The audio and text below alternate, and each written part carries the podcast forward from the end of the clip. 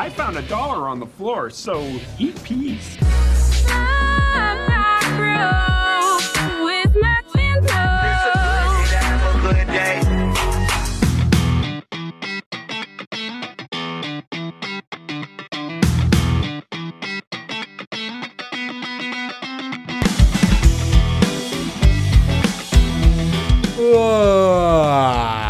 It's Monday. It's uh, Columbus Day, which we'll talk about here in holidays, but I'm sure a lot of you are at home right now. Just enjoying your day off. Yep. That doesn't mean you get a day off from listening, so stick around, Hey, we don't get days off. right? We're here. You should be here. Coming up on today's show, can Christians be funny? Uh, is Toys R Us making a comeback? And the aftermath of Hurricane Florence. But first, it is October 8th, and that means we have some holidays to celebrate, right, Mo? That's correct. You've already alluded to our first one. Well, not even alluded. You just spilled Flat the out beans. said it It's Columbus Day. because it was a secret. People didn't know. Maybe they woke up this morning and forgot why they had the day off work. They just didn't care, and they were like, you know what? It's a day off. It's lovely. Lovely day off. and it's our job to remind them. So, why do we celebrate this ho- this holiday? This is isn't it crazy how much um our thoughts toward this holiday has changed since we were kids. Um, yeah, but that's because as a as a society, people are more offendable, and that Yeah. really bugs me. True. Like, okay, Christopher Columbus invaded the Native Americans' land and took over, and blah blah blah, yada yada yada. I think everybody's okay from it now. Let's Yeah, Let's that's. I mean, I mean, he did do some other pretty heinous things, but that aside, even um, even one of the head writers for the Daily Kos, which is typically very liberal, uh, a very very liberal uh, online publication, has said, you know what? Mm, let's back off a bit right. because even though he did some terrible things, pretty much everybody at that time was pretty terrible. Yeah. There was stuff all over the world, slavery all over the world, terrible injustices everywhere. He was able to bring the civilization to America, which would eventually lead to how he put it, all these progressive ideas that are counterculture to, you know, conservatism or whatever they're against now. Right. So so hey, let's let's go ahead and celebrate Columbus Day. It doesn't mean we have to celebrate the man himself, but let's celebrate uh, what came from that. So you know what? If that's the closest we can get to some sort of peace on the matter, yeah. I'm okay with it. I Um, agree. I'm just, you know, I'm so glad. I am so glad that we need like a person to tell us that it's okay to celebrate a holiday. Well, we do. That we can't just, as people, be bold enough to be like, guys, it's cool. I'm celebrating. If you don't want to, fine. I won't judge you too much. But I, I'm going to enjoy Columbus Day and continue to teach my children about Christopher Columbus, whether you think that's right or wrong. Um, for those of you who do have issues celebrating Chris or Columbus, Columbus Day, Day. as it is, uh, people, Matt a lot of not people, trying to offend you. right? No, no, no. Of course not. You know, I, we, we under, I understand completely. Uh, I'm up in the air on it myself, but a lot of people, you know, say if you don't want to celebrate Columbus Day for the person, celebrate it for what it represents to us now as a celebration of discovery, of exploration, of courage, of innovation, which is basically this is the only holiday that celebrates those kind of things uh, on a national level. Yeah. And uh, so if that's if that's how you want to focus on it, that's a perfect way to do it. Of course, there are some other uh, options of what to call today, which I believe are the next 2 mm-hmm. right? Yep, we have Indigenous Peoples Day. Yeah, which is what officially I think it's only officially uh, that holiday instead of Columbus Day in Washington, like Washington State. Like they don't celebrate Oh, Columbus Day. they don't Day. celebrate Columbus they Day celebrate at all, They celebrate Indigenous Peoples Day. Yeah, as well as Native American and then Day. Native American Day. Uh, Very cool. Yeah. But I think the last holiday on your list might be the most important holiday for October 8th. Well, you know, we need to we need to put this one at the forefront of our day. um, this is really why we have the day off of work, so that as as a society as a whole, we can just come together and be more aware. Um, Right, because this isn't even national. This is a world holiday. yeah, this is a worldwide right? We should all holiday. be It is- celebrating. absolutely, it is celebrated and known and revered across the globe. Um, today is World Octopus Day. um, and I'll be really honest, I'm not certain if we're trying to save the octopi or if we need to eat them. So Ugh. figure out your own heart and where you sit on on this day and decide whether or not you need to go make sure that that the octopi that are living in the ocean are being well taken care of or if you want to go to red lobster and enjoy some calamari whatever you decide I don't like the, the, the plural form of octopus. octopus. octopi Because it makes me think of an actual pie full of Oc- fish guts. Yeah, Octopi. gross. Blech. Well, a couple weeks ago, we're standing in, I want to say it was Walmart, but I could be wrong. But we're standing in a store, and Mila is talking about octopi, and she's saying octopuses over and over. And I'm like, I guess that's that not is- right. I guess I guess that is worse. Yeah. Yeah. So, and I'm telling her every time she says it, I'll correct her octopi. She'll say it again, octopi. She's telling a story, telling us something, and the cashier behind the register is just chuckling at me, thinking, and I know she's thinking, yeah, it sounds horrible to hear a little kid say that word. So, it's octopi. Oh man. All right. So what you said you said you said eat calamari. Yeah. Calamari's not octopus, is it? Yeah. I thought it was squid. No, it's octopus. I'm googling it because now you have me guessing, second guessing myself. I'm only I'm only thinking that because I worked in an Italian restaurant and we served that as an appetizer, Uh huh. And I was fairly certain they said it was squid, I'm pretty sure it's fried calamari. Oh my gosh, it's squid. um. All right. So forget everything that I said. Go save the octopi. I don't think you can actually eat octopi now that I'm thinking about it. Can you eat octopi? Google. I see grilled octopus on here. Yeah. Yeah. Ugh. Ow. Whatever. Ugh. Disgusting. Both of them look gross. Ew. People eat live octopus. Oh my gracious. Ew. Okay. No, thank you. We're saving them. That's what today is about. World Octopus Day is about saving the octopus, okay? So do not eat them. Do not mistake them for calamari because it is not. That is technically squid. Um, and you know, you learn something new every day. October 8th. Oh man! All right. Before we continue on with our show, our show today is brought to you by the ebook "Easy Church Holiday Plays," written and compiled by Joshua Powell. Three Christmas plays and one Easter play designed to be the length of an average Sunday morning worship service at a church. They are all written with a small to medium sized congregation in mind, and they require about 15 performers, props that are either readily available or easy to make, and can easily incorporate some musical talent from a congregation. It's a fantastic way to get your church involved in a project together this Christmas. And best of all, the cost of this ebook is just $4.99. Get it online at Barnes & Noble, Apple Bookstore, or smashwords.com or visit backrowradio.com and you'll find our link to Easy Church Holiday Plays. Also search for it on Facebook.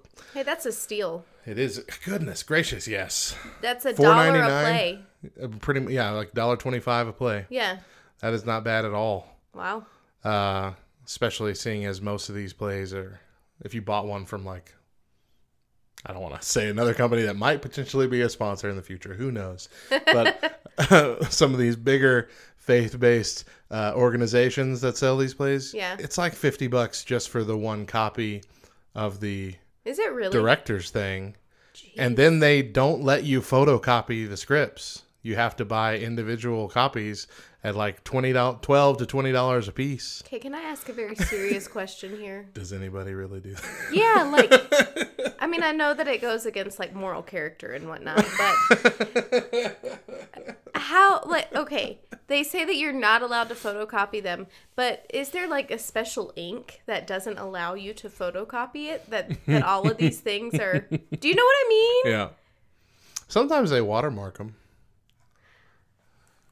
Okay. which at least inhibits your ability to see them. Yeah, you gotta figure out how to read through the watermark. Yeah. Basically, you just have to cop- photocopy it with a very lighter resolution. And so the text will still show up, but the watermark won't show up as much. you didn't hear that. There here, you go. folks. There's your thieving, your thieving tip of the day. Thieving tip of the day. Uh, hey, but with Easy Church Holiday Plays, you don't need to thieve. It's- It's, five bucks, and uh, they. I've been told that once you purchase that, uh, they will make sure that you get a PDF copy as well to print out as many copies of the script as you need at no additional charge. So Joshua Powell can't beat that. is legit. All right. Whew. Okay, so last week we didn't have our normal shows mm-hmm. uh, because I wound up having to go to Dallas impromptu uh, on the day that we typically record our shows. So I put together a bunch of very small episodes that uh, I recorded myself throughout the week with continuing updates of my dad. Okay. Um, and so where we last left off with my dad was he uh well just we'll do a whole recap of the whole week in case you missed it. Yeah, because I missed it. Um I didn't even, yeah, I didn't even tell you I was doing that, did I? No, you didn't. Um, you did couldn't- say that yeah. at all. Um, so my dad, of course, if you've been listening since basically we started the morning show, because this is how what we've been talking about since the beginning, uh, each Monday, is that uh, my dad has cirrhosis of the liver. He's had it for about uh, six or seven years now, uh, but it's gotten progressively worse, and uh, he's been in and out of the hospital, up and down with issues, getting uh, more and more troublesome. Well, um, a week and a half ago, or about two weeks ago now, I guess, by the time you're listening to this, he had a very sharp drop. Like just all these problems came that he's had just increased exponentially in a very short period of time. Uh, to the point where once his liver doctor in Lubbock, Texas, uh, saw the results of every test that was run on him here at our local hospital, he called my dad and said, Look, I'm just going to lay it out there. We have to get you a transplant soon because you have roughly two months to live if we don't. Uh, so he set up this meeting with a transplant surgeon that would speak to us, but he was in Dallas, Texas. And he wanted family members to come as part of the discussion because he knew that my mom and dad would be, you know, kind of emotionally racked and he wanted to make sure there were enough people here to catch everything that he said. So with all of us in the room, between us all, we'd all have heard everything. So I wound up going, my nephew wound up going, and uh, and my aunt and my grandmother came down from Oklahoma City as well. So we had a good group of people there uh, to support, and um, basically what we were what what we were told was that they don't normally put people on the transplant list that are over 65, sometimes up to 70 if they're in really good health. Well, my dad was 72 and he is in very poor health. Um, but they were willing to put him in the hospital in Dallas and try to build him up to get him to a point where they felt comfortable putting him on the list. So that's what they did. They spent several, several days um, working on all these different things that, that were wrong with him his potassium levels, ammonia level, his kidney function was almost at zero. Uh, and so they just kept building him back up.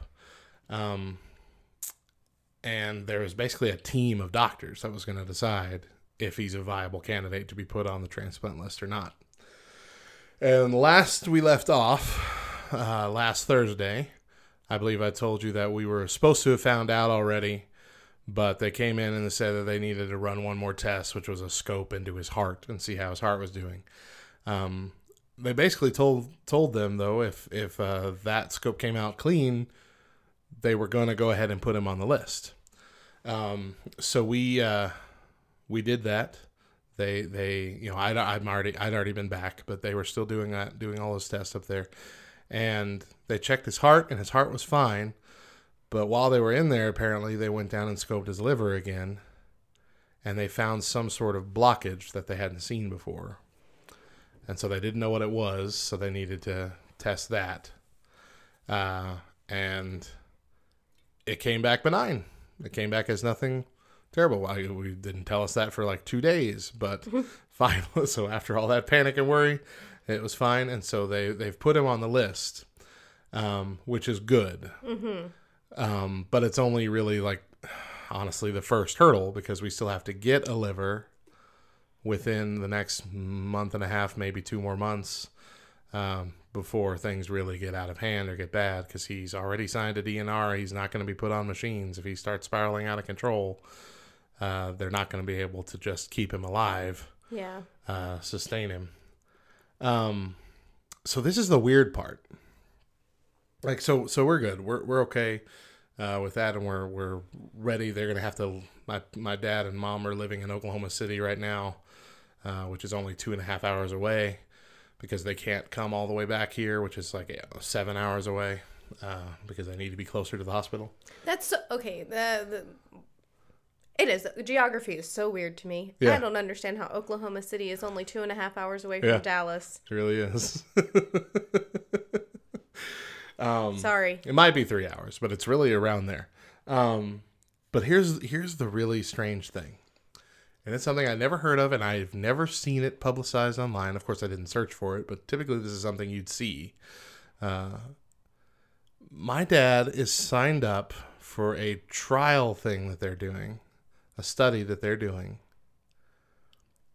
where essentially they are taking because typically when you do a liver transplant it's from someone who has just passed away. Mm-hmm. Like they're just passed away. Most of their organs are still functioning. Right. and they take that liver out and they rush and they put it on ice and put it in its sustaining methods or whatever then bring it to somebody who needs it. Mm-hmm. Well they have been doing experiments by taking livers that have ceased functioning dead livers putting them in their little cryogenic chambers or whatever pumping them full of blood and bile and whatever that it needs to function, and basically reanimating livers. Hmm.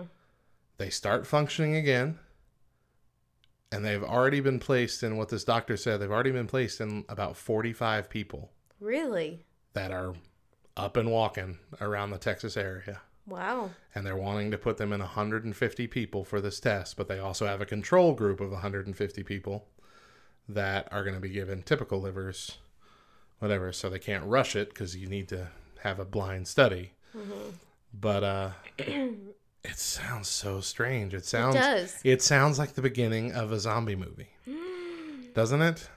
You got all these zombie livers coming back, putting them in people that are just going to eventually become The Walking Dead, and that's how the movie starts. Right? Shut up. Isn't that exactly what it sounds Gosh. like? nope. Nope. No, thank you. I feel like there are a lot of things like and and it's the time of year, you know, Halloween is, is is this month.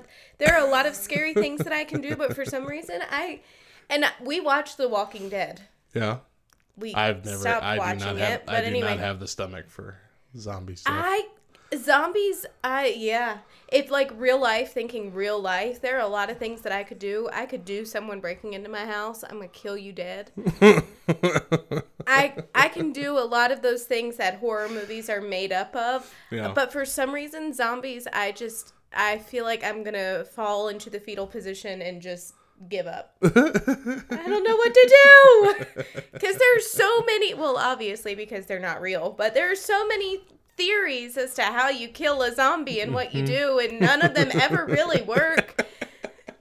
they just keep coming back. They do. Uh, anyway. I'm not okay with this. lighthearted. I'm not all right. lightheartedness aside, uh, things seem seem a little bit more hopeful than they did uh, earlier last week. So we'll see. We'll see what comes to fruition uh, from it. Mm-hmm. What's been going on in your life, Mo, this past week? You know, I don't even remember now. All, I can, Can't even think about it. all I can think is talk. zombies. Just don't That's- even talk to me. That's all I can think.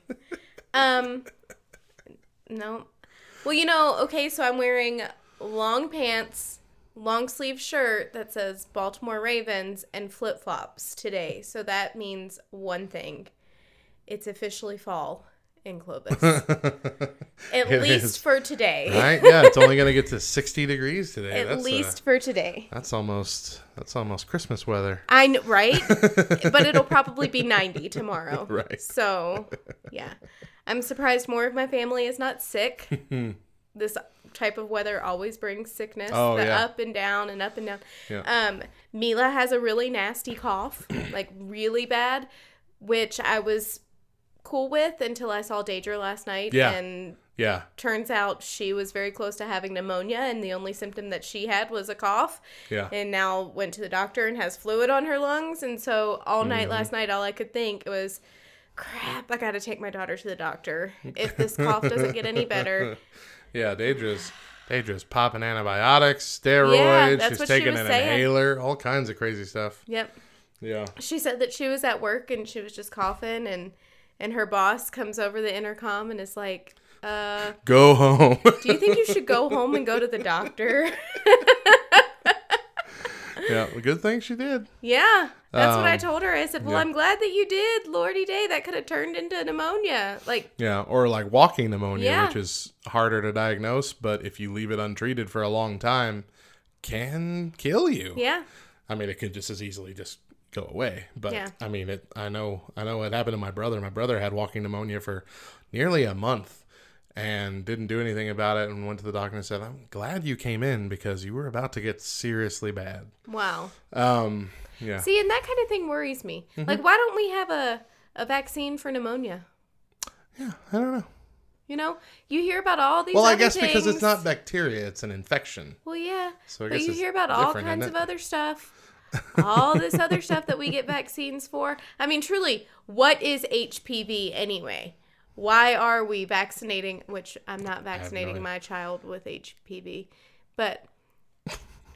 Well, now they're like saying even. that I don't know what it is. more than okay so it's this new vaccination that preteens have to get it's the human papillomavirus that's what hpv stands for hmm.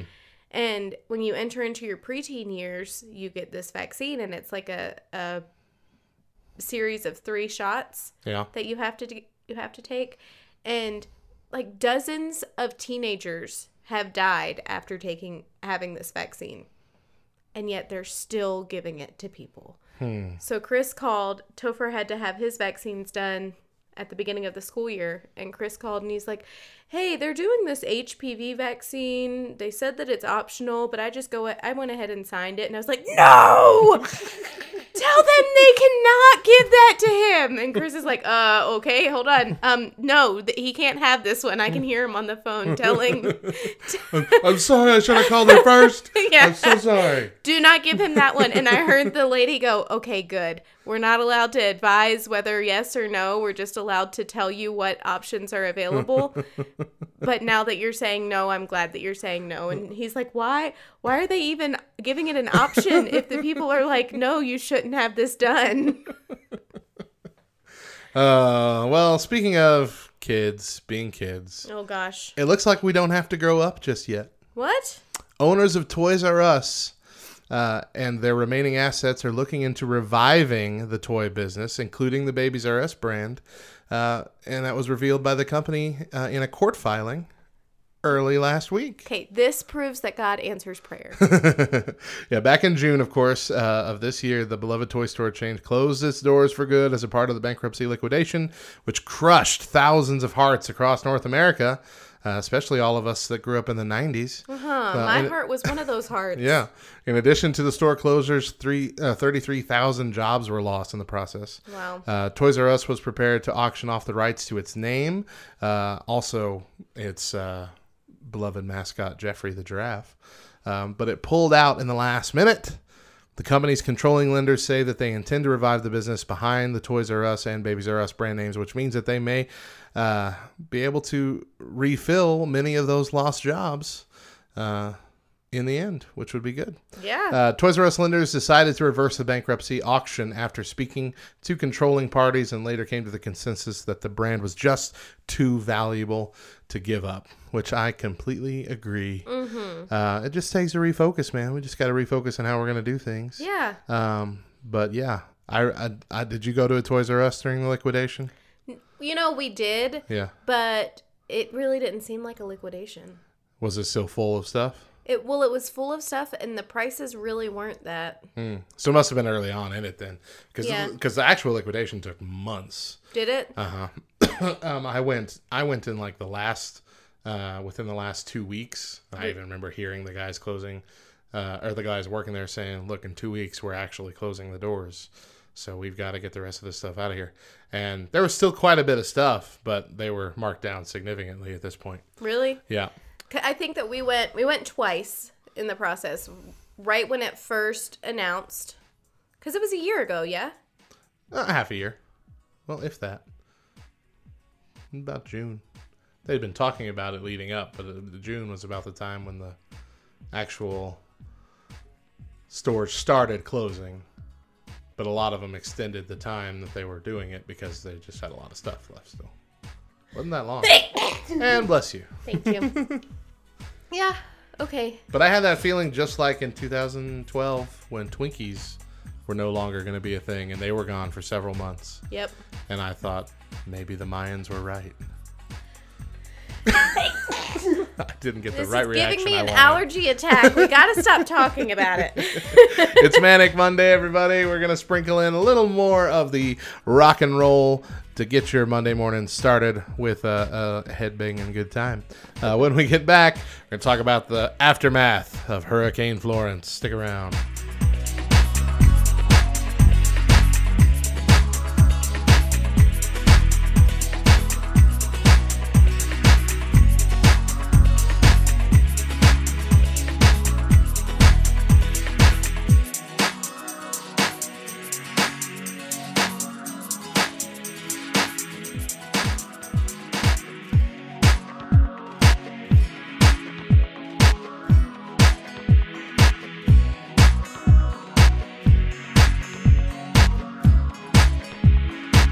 Welcome back to the Back Row Morning Show with Matt and Mo here on Back Row Radio. Glad to have you with us.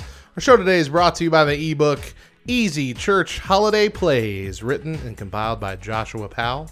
This book is packed with four church plays that run 30 to 45 minutes. If you tried to buy even one play like this from one of the bigger companies, as we talked about last hour, just one book and the rights to perform it would cost you about 50 bucks. Plus, you aren't allowed to photocopy them for your actors. But with this book, this ebook, you're getting four amazing holiday plays for just $4.99. Plus, when you purchase the book, you'll also be able to request a PDF version at no extra charge so you can print as many script copies as you need for your actors. It's a deal that you just cannot beat. Get it online at Barnes & Noble, Apple Bookstore, or Smashwords.com, or visit backrowradio.com, and you'll find our link to Easy Church Holiday Plays. Also search for it on Facebook. It is time for five random facts with Oh, Mo. Goodness. Bring it. All right, number one grapefruit juice can interact dangerously with a number of medications. And yet, a lot of old people drink grapefruit juice. Yeah. Or is that just a stereotype of old people? I don't think I've ever actually seen an old person drinking grapefruit juice. You that know, wasn't that I wasn't on either. TV. I don't know that I've ever even heard that stereotype, Matt. Oh, I have. Really? Old people and grapefruits? Yes. Well, see, okay, so when I think grapefruits, I think of my mom because there was a diet. Oh, back oh, the I was- grapefruit diet. Yeah. Yeah. Yeah. That and Weird Al even made a parody song about that. I mean, she would eat a whole grapefruit for like breakfast and lunch every day. Ugh. Every day. Ugh. Grapefruits are disgusting. I like grapefruits. And recently, Chris and I did the hard boiled egg diet for two weeks. Let me just go ahead and let y'all know it doesn't work.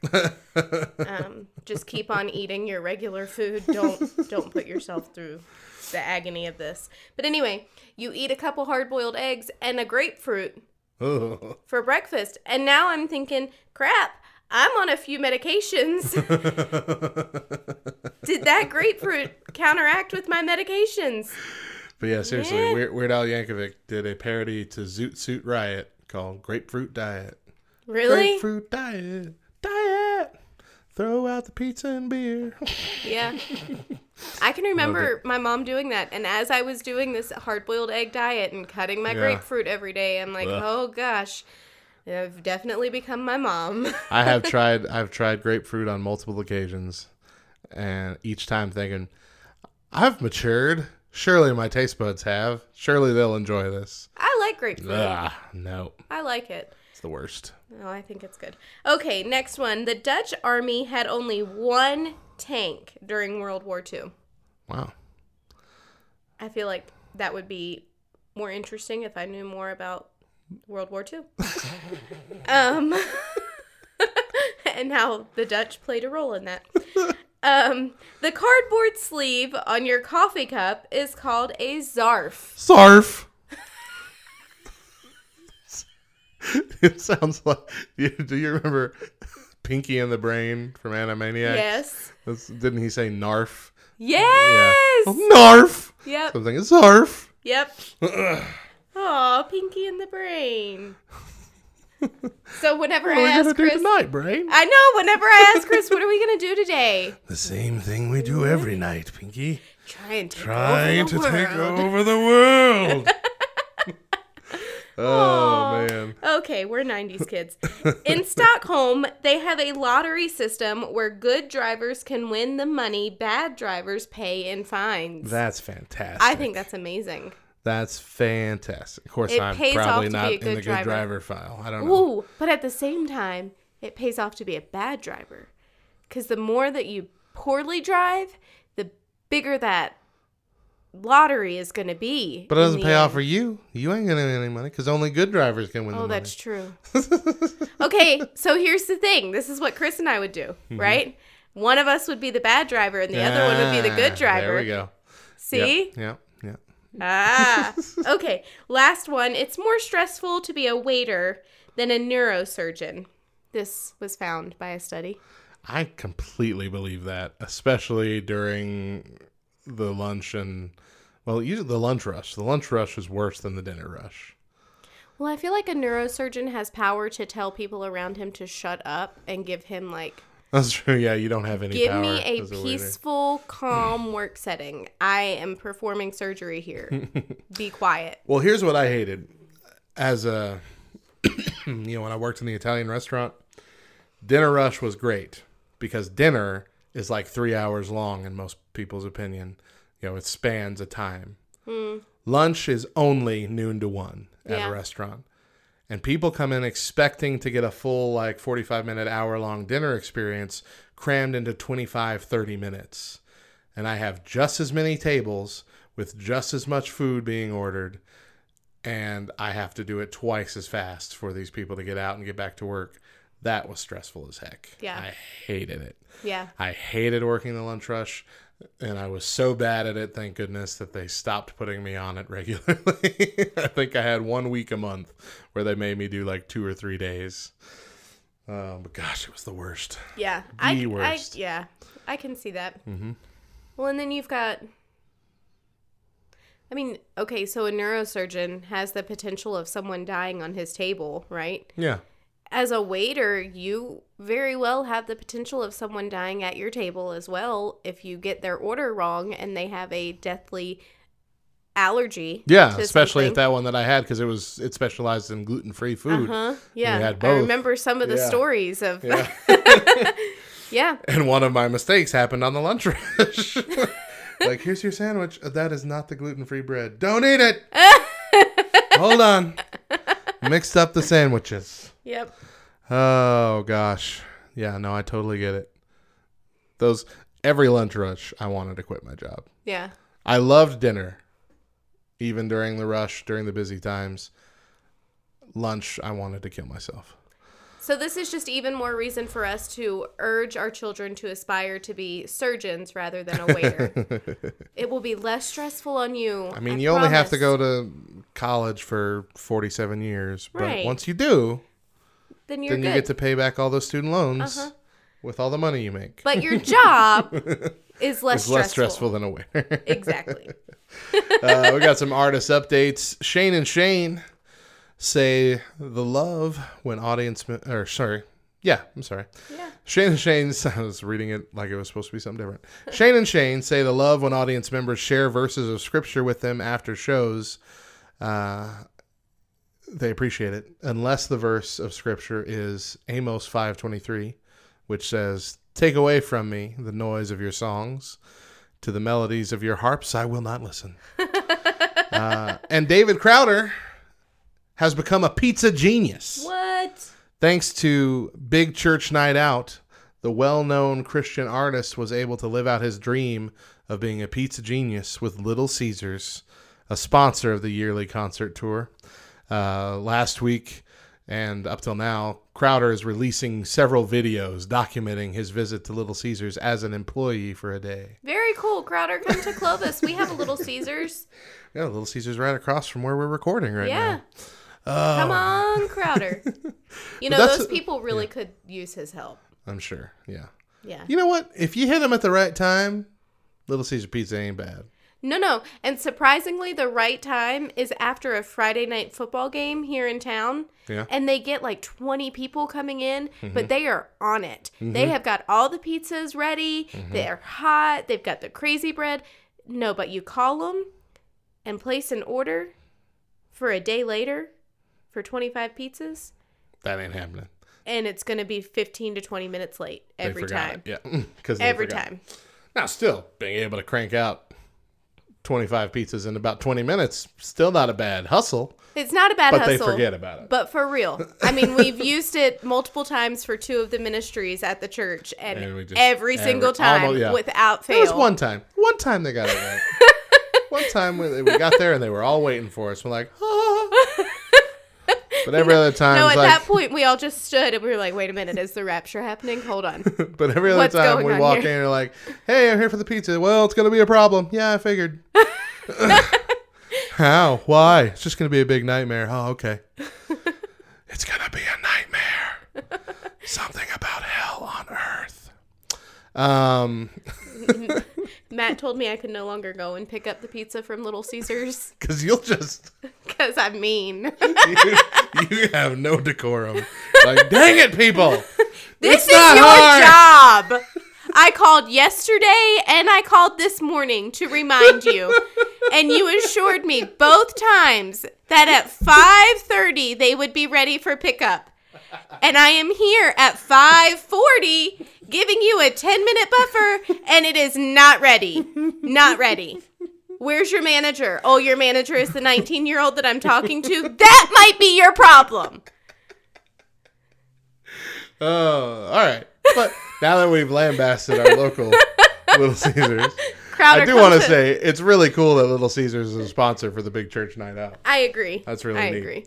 Because I don't know Little Caesars to be a particularly religious company. No. Like, you know, we think of Chick fil A clearly and In and Out and stuff like that as having religious ties, but I've never really heard that about Little Caesars Yeah. before. Um, that's pretty neat. Yeah. Let's see. I still think that we need Crowder to come here, though. Yeah, Crowder, come on. Make us some pizzas. That'd be so cool. That'd be so cool. Put us on the map. We need something to put us on the map. There's a comedian um, for Dry Bar Comedy, which is the comedy thing that VidAngel puts out. And they got several, several comedy specials, and they're all clean, you know, mm-hmm. comedy things. Not all Christian per se, but clean. And there's one I was talking about the different pizza places. He goes, I love Papa John's pizza. But Papa John's pizza, a large one topping is going to cost you like $14. dollars mm-hmm. and you gotta go get it most of the time. Meanwhile, down the street, Little Caesars, Little Caesars is there saying, "I'll do anything you want for five dollars."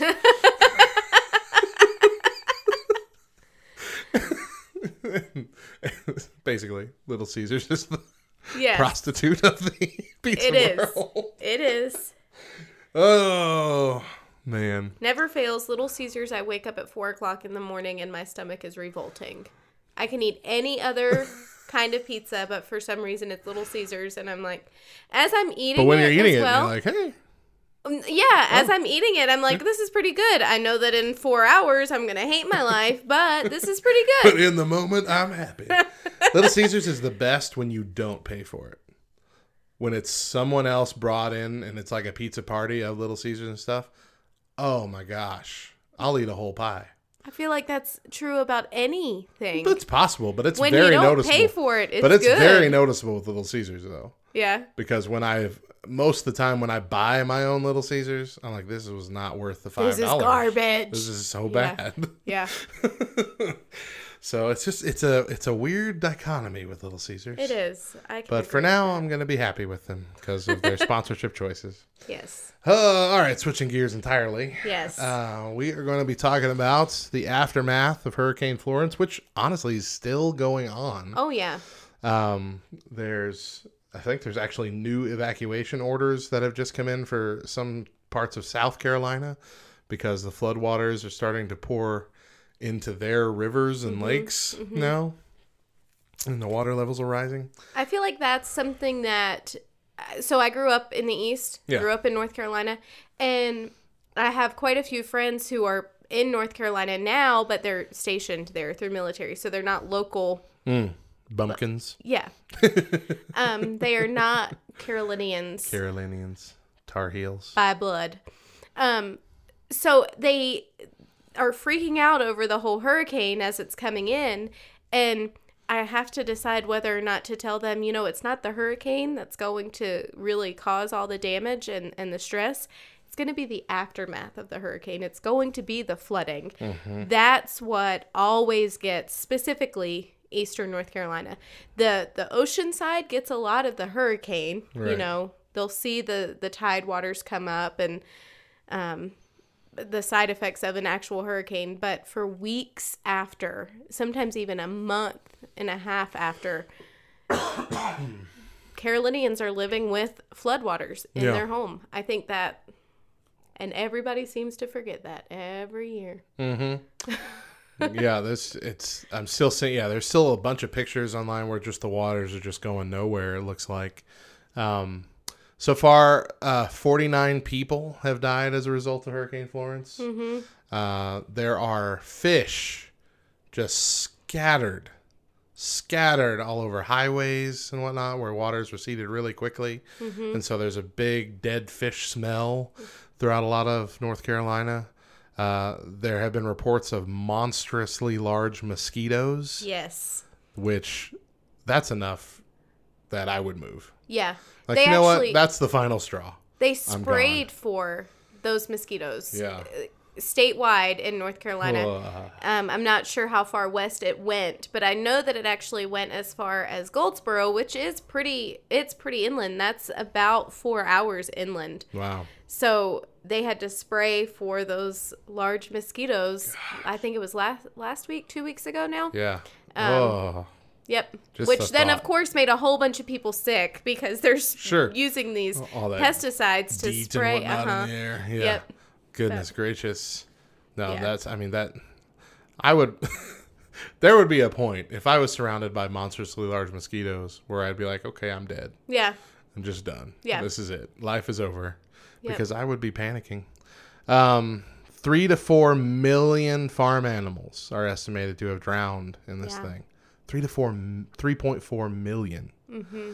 Uh, damage is above fifty million dollars right now and still climbing. Uh, hundreds of thousands of people are still without power.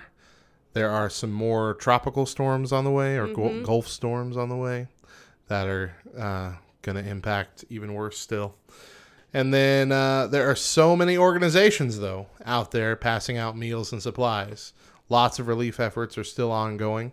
Um, there's, uh, unfortunately, even though there's so many out there, it's still causing problems.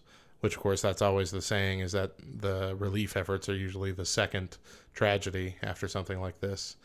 But um, there's there was a food there was a baptist uh, ministry and i don't remember the name of it now but that was just in one town and was giving out lunches uh, and it gave out like something like 40000 lunches but there were almost 100000 people there and so people were getting into fist fights over the meals and it was becoming this riotous situation and of course it's hard to get police there uh, as there's so many problems going on Right. all over the state still.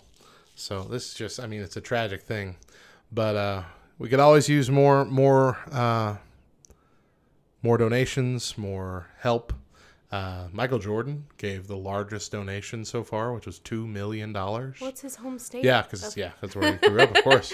Yeah. Um, but that, I mean, that's that's a that's a huge donation. Yeah. Um, but but you know what? Any little bit can help. Uh, there's so many great uh, so many great ministries and charities out there. Of course, you can go to American Red Cross.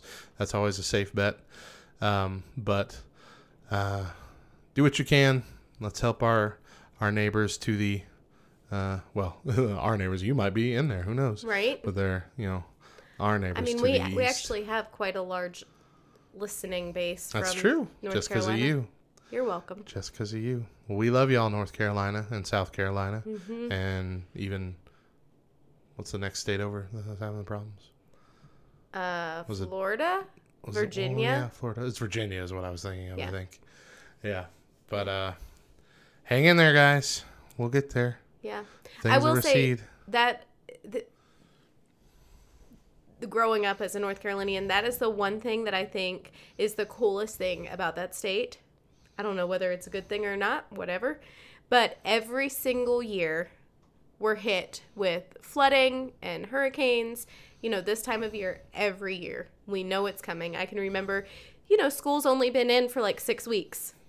And we know at this point, okay, we're probably going to get a couple weeks off because there's bound to be a hurricane, at least one, and we're going to get some flooding. So we're getting some days off. And I figured that must be the case when I saw some photos of there's several houses that are built that way. They're built up on like Uh-huh, on stilts, stilts. pretty Yeah. much, Exactly. just to avoid flooding. That's Yep. crazy. But what ends up happening every single year, we get these floods, we get this damage and the aftermath. Every single year, the communities come together. Yeah. They make each other stronger. They build each other up. And by the following year, when the the next hurricane rolls along, the houses are pretty much back to normal at that point. People, their lives have returned back Right. to normal. Um, that's I think that's what I love about North Carolina is it's very community based. Everybody is there to help one another, um, especially in throughout the month of September and October during monsoon season as our our rain is Yeah. pouring We're- outside We're, getting right on now right now. um yeah you'll just see a lot of people come together i we my sophomore year of high school so i don't know what year was that matt 2000 2001? Sophomore was 2002, I think. no we graduated in 03 No, I graduated in 04. oh i graduated in 03 Okay, so you were a year ahead of me in school then. yeah so, So, yeah, 2001. 2001 um, 2000 to 2001, I guess. we Ended in had- 2001. the hurricane of the century, and it was Hurricane Floyd. Hmm. Um, and it took out entire towns within eastern North Carolina. It had traveled the furthest inland that we had ever seen a hurricane. And people within, I grew up in a little itty bitty town called Ayden, and right next to us was another little town called Grifton. Our towns were so small that our high school was Ayden Grifton High School. The two towns were put together, Wow. and that made our high school. Um, but those two towns, people were traveling by boat from one house to the next because floodwaters were so high. We were under so much water. Hmm. That was the only way to check on check on people in their homes to get them supplies and to Yeah. get them food and yeah, traveling by boat. People were sitting on their roofs, uh, the roofs of their house to try and get out of, of the floodwaters in their homes. Yeah, I remember seeing stuff like that at the for that Houston flood last year. Mm-hmm. Yeah. People, yeah, people driving around in their boats. in Yeah. Houston, which is weird. Yep. That's All right. Well, uh, as you hang in there, let's give you some good music to do it with. Uh, it's Manic Monday, so we're gonna sprinkle in, be a little more heavy-handed with uh, the the rock music in our mix this morning. When we come back, having faith and being funny. Stick around.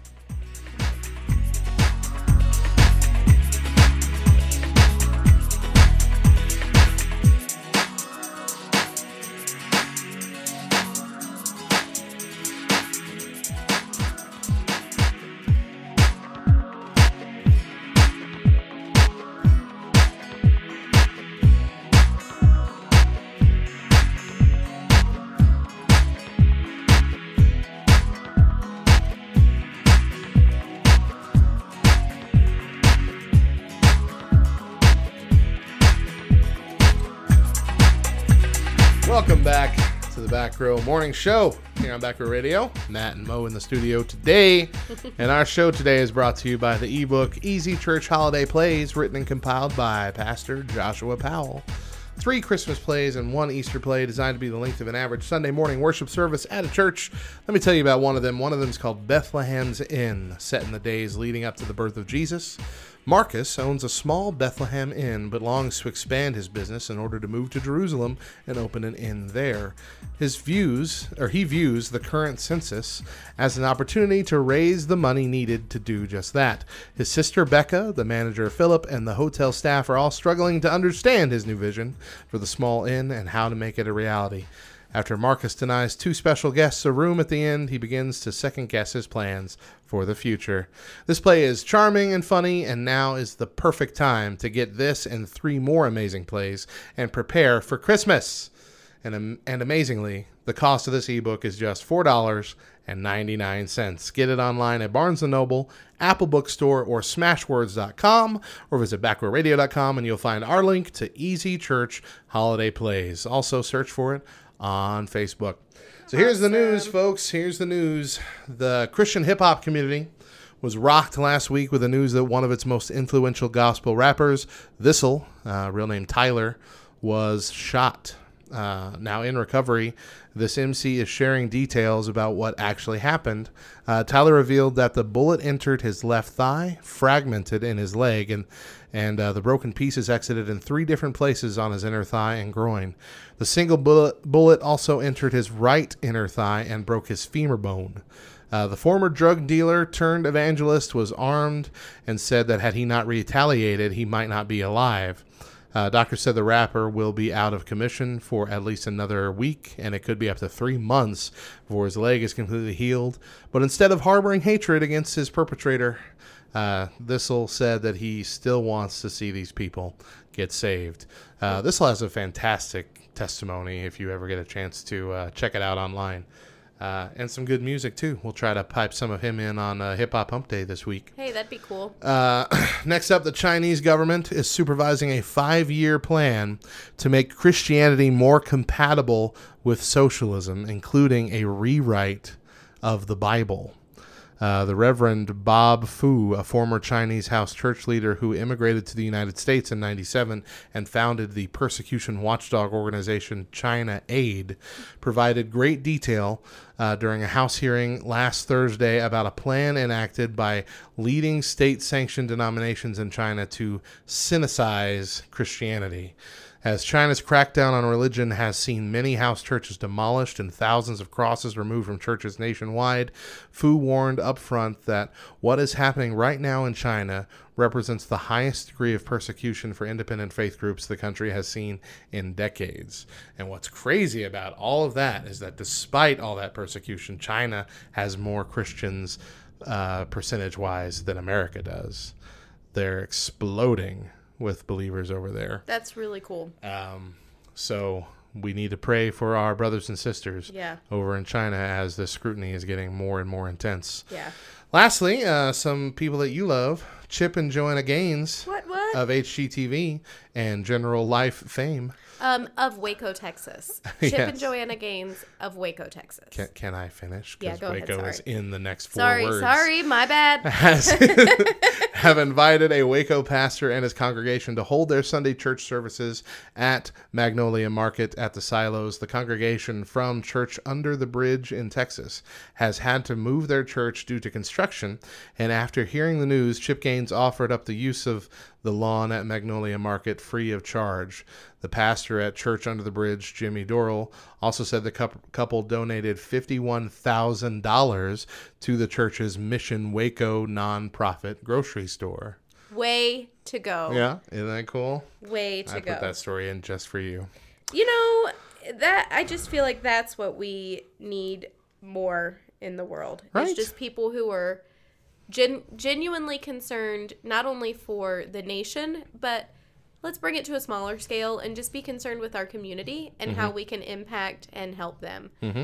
You know, and then not being a hoarder with the things that God has blessed us with and use them. Yeah, You know? absolutely. Um, and I feel like that's they're allowing them to use the lawn at Magnolia and their donation of Mm-hmm. you know we all can't donate fifty one thousand dollars. We get that Yeah. you know but there are things that we have that we can use to donate that other people could use more than we can use Absolutely. you understand what i'm trying to say matt I do. okay got Spreading it that love and that joy yeah of the Lord. yeah So we've been doing this morning show for several weeks now. Oh, gosh. And uh, we have quite a few people who have joined us on Back Row Radio that weren't listeners to us when we were the Back Row Baptist podcast hey before well the that's show. cool Uh, so they might not know uh, about our philosophy about placing an equal focus on humor and healing. Uh, a lot of folks, just in general, don't understand how the two could mix. Uh, they don't see how the two really go together. How can we have humor and serious topics at the same time? How can we take a serious faith and be uh, funny people? Uh, It's uh, you know to a lot of people that seems almost sacrilegious, Yeah. or or at least um, offensive Mm-hmm. to serious faith. Uh, but to me, honestly, I don't see how it could be done uh, any differently, uh, especially when we read stories like a couple of them that we just talked about that are just so terrible. Um, how are you going to survive life without trying to find some humor in it? Yeah. Uh, at the same time, we were looking at the aftermath of Hurricane Florence. Um, you know, how are you going to survive that kind of stuff without having a a uh, almost flippant attitude towards hurricanes, like we talked about before? They had big signs up that say, "Hey, Florence, kiss my grits." yeah over their windows and whatnot. You gotta, you have to find the humor in this. Uh, we're living in a nation right now divided over things like Brett Kavanaugh and abortion debate my and goodness and all this kind of stuff that we've been talking about for years, and it feels like. Uh, just, I mean, it's so, so emotionally draining just to exist in our current social media driven world that we would go nuts. yeah We're we're so totally overrun with things that upset us and worry us that if we don't do something to laugh, if we don't find something to laugh about and someone to laugh with, we are going to go out of our minds. absolutely As some of us in America clearly have already. right it seems apparent. Um, like for instance, uh, for those who don't know my testimony, uh, several years ago now, over, uh, well, about a decade ago, over a decade ago, um, I was uh, arrested, and uh, I spent a little bit of time in jail, six months in jail. Uh, if you want to hear my whole testimony, you can find it online in several places. But um, I remember sitting there, and I had to take a long car ride, a six-hour car ride to the state uh, facilities that I was going to. And so I'm sitting in the back of this car, handcuffed, and just miserable about everything, and thinking about what the future was going to be like, and having no idea what was coming next, and thinking that I had ruined all my life, and that God would never use me again, and that my wife might leave me, and all these kind of terrible, terrible things that you're worrying about. And in that same time, up in the front seat were the two guys that had come to get me, fiddling with the XM radio, and they couldn't stick on a station. So they just kept moving over. And as they kept changing the station, I heard a bit from Brian Regan, which is my favorite comedian, my wife's favorite comedian. And uh, it was from a show that we had just recently listened together. I heard uh, a Weird Al song that I had just recently discovered and heard it again. Uh, and then I heard a uh, song from the last movie that my wife and I had watched, which was, I believe, an Adam Sandler movie. and sitting there thinking about all those good times that we had and the laughter that uh, I shared with my wife, uh, it it just felt clear to me that God was using just that weird little satellite radio uh, moment to say, "Hey, it's okay. We're gonna get through this somehow." And I even found myself enjoying listening to these things in my car ride to jail. You know, and that's that's uh, that's how I had to spend those six months is finding humor, finding finding things to laugh about. My wife and I wrote to each other a lot while I was in there, and in our letters, we made it a point to doodle cartoons, goofy, ridiculous, stupid things. Uh, I'm remembering a uh, a gentleman turtle, a turtle with a cane and a bowler hat that I drew. Uh, just I'm sorry, I'm, I'm picturing a thousand different things just rushing in my head, thousand different doodles that we've done. Um, did some really funny ones of me. Uh, she made little comic strips of me doing things. I mean, it was just that kind of stuff is what gets you through the pain, gets you through the worry, and uh, it's stuff that I needed. And of course, now you know we were talking about my dad, who's facing his mortality, and you know it's really easy to just be doom and gloom. The whole family. It's really easy to just be doom and gloom and be nothing but miserable and everybody sit there in worried silence at the dinner table or whatever. But instead, we sit there and we tell stories and we tell jokes and we laugh and uh, we poke fun at each other. And that's how we cope, right? I mean, I think you shared a story on the podcast about a year ago of a similar situation, right? Yeah. It's actually been two years. It's been two years. It'll be two years, the Golly, thirty first of this month. quick. Yep. Yeah.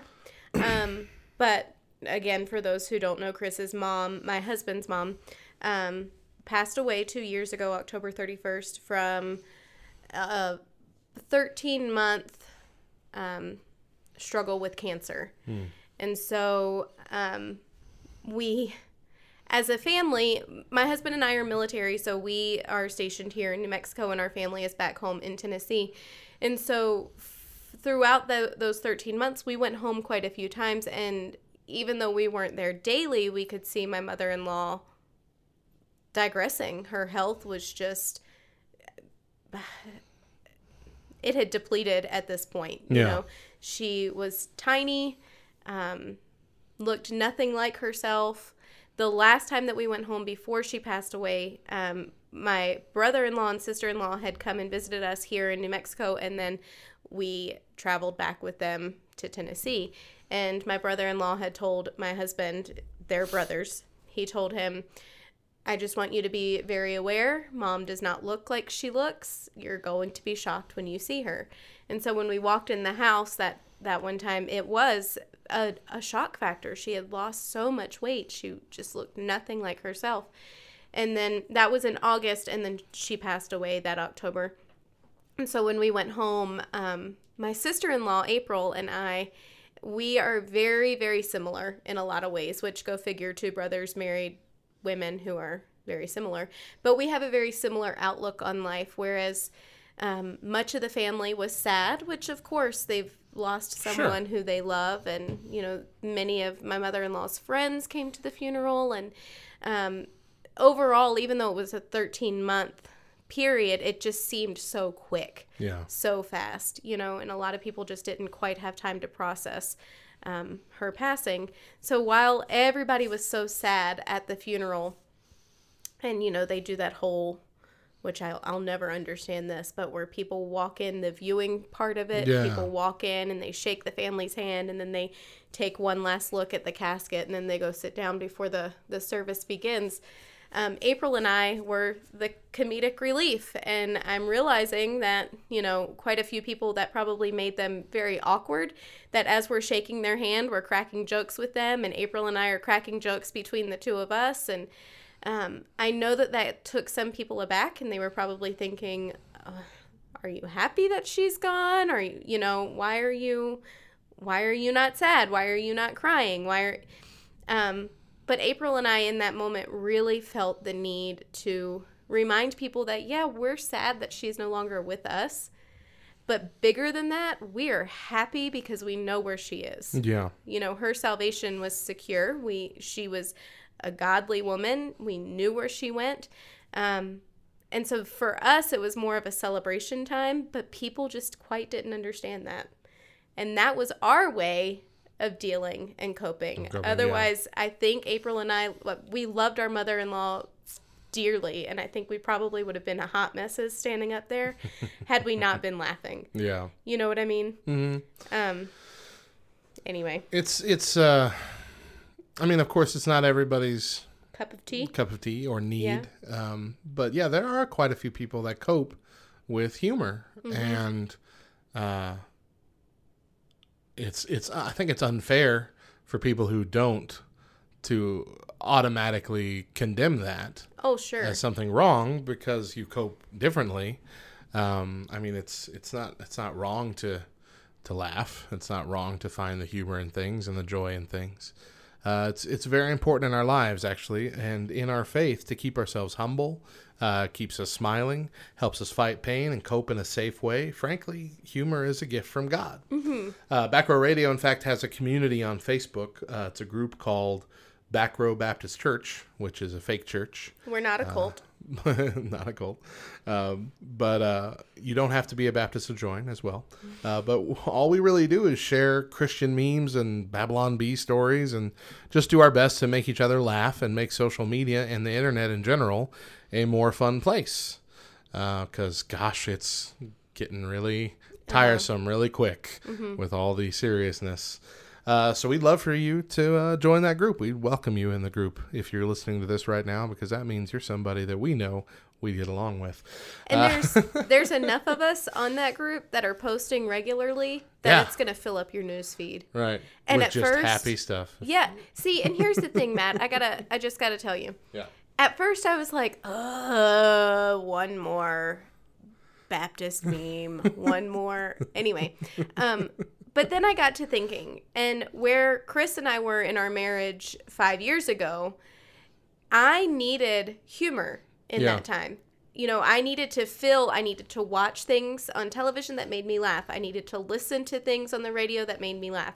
I needed to read things that made me laugh because my my life was depressing. Yeah. you know it i felt like it had hit rock bottom and i inwardly with every ounce of me was just sad and gloomy. Mm-hmm. And i needed that constant whatever i can't think of the word constant input you know just filling all of my other senses with good things. Mm-hmm. Because if i'm filling it if i'm already feeling gloomy and depressed and then i'm filling it with gloomy and depressing things that I'm not doing anything good for my mental stability, my Right. emotional stability, you know, and then therefore as a mom, I'm not going to do any good for my kids and their mental and emotional stability. Um so that to me is why it is so necessary and so important to have humor in our life. You never know. I'm, we don't need it just in the happy times. We need it. Every ounce of us needs it in the bad times. Yep. Absolutely. Uh, the last thing I want to share with you guys is uh, something we actually shared in the first podcast we ever did, uh, and it's the clown's prayer. You might have heard of this before, um, but the late great Chris Farley on SNL. Uh, or of SNL fame, and of course several movies that I'm sure most of you've seen, like Tommy Boy and Black Sheep, and uh, oh, was it Beverly Hills Ninja, too, where he played Was he in Beverly Hills Ninja? I'm pretty sure he was the the ninja, wasn't he? Oh, I don't remember. I'm pretty I just sure really remember Black Sheep. But yeah, Black Sheep and Tommy Boy are the classics uh, with David Spade. Uh, but yeah, he used to read this uh, often out loud before each of his performances. Uh, Chris certainly wasn't perfect. Uh, he struggled with a lot of addictions and bad habits, but uh, he did desire to be better. In fact, uh, he had, you know, he had a, his own pastor. His pastor's name was Matt Foley. If you recognize that name as a character from SNL that he used, which was the motivational speaker, Matt Foley, the living in a van down by the river guy. I wasn't allowed to watch. You didn't watch that back then? Oh, No. you gotta watch that. That's a classic there's character. A, there's a funny story there too that I'll tell you later.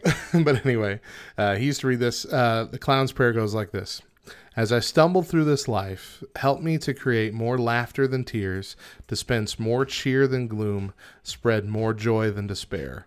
Never let me become so indifferent that I will fail to see the wonders in the eyes of a child or the twinkle in the eyes of the aged. Never let me forget that my total effort is to cheer people, make them happy, and forget momentarily all the unpleasantness in their lives. And in my final moment, may I hear you whisper, When you made my people smile, you made me smile. Hmm, that's good. I think that we what we've said today goes hand in hand with the scripture of mm-hmm. Psalm 126 2, which says, Then our mouths was or then our mouth was filled with laughter and our tongue with shouts of joy. And then they said among the nations, The Lord has done great things for them. The Lord has done great things for me and for Mo, Mm-hmm. and that is why we choose to laugh. Absolutely. And we hope that you get to laugh along with us here on these morning shows. It is Manic Monday.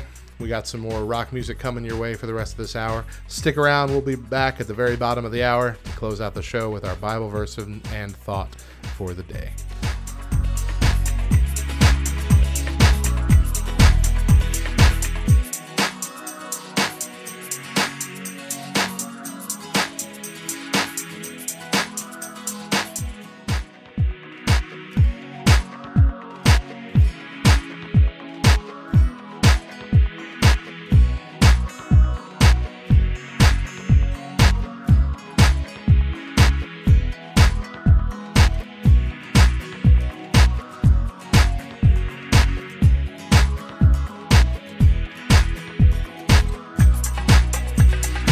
Welcome back to the Back Row Morning Shows. We're about to close it out. Uh, we're going to share with you the Bible verse for the day and the thought for the day. Bible verse for the day is Isaiah 43, 11 and 12. I, even I, am the Lord, and apart from me there is no Savior. I have revealed and saved and proclaimed, I, and not some foreign God among you. You are my witnesses, declares the Lord, that I am God. Hmm, and our thought for the day comes from Ravi Zacharias. An opinion is something that you hold, but a conviction is what holds you. Thank you for joining us this morning. We're here every Monday through Thursday starting at 7 a.m. Eastern, 4 a.m. Pacific, with an encore presentation at 10 a.m. Eastern and 7 a.m. Pacific.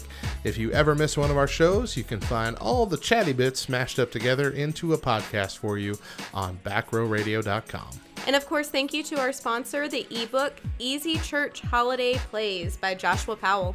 Tune in tonight at 6 p.m. Eastern, 3 p.m. Pacific for the Back Nine, our top nine song countdown. Find out what is sitting at number one this week on Back Row Radio. There's also an encore at 9 p.m. Eastern and 6 p.m. Pacific. If you, well, you just don't want to miss it. Well, yeah, Yeah. Uh-huh. Don't miss it. of course. Mo, what's the final word? Uh, go laugh about something today. That's it for today's show. If you need us, we'll be in the back. Bye.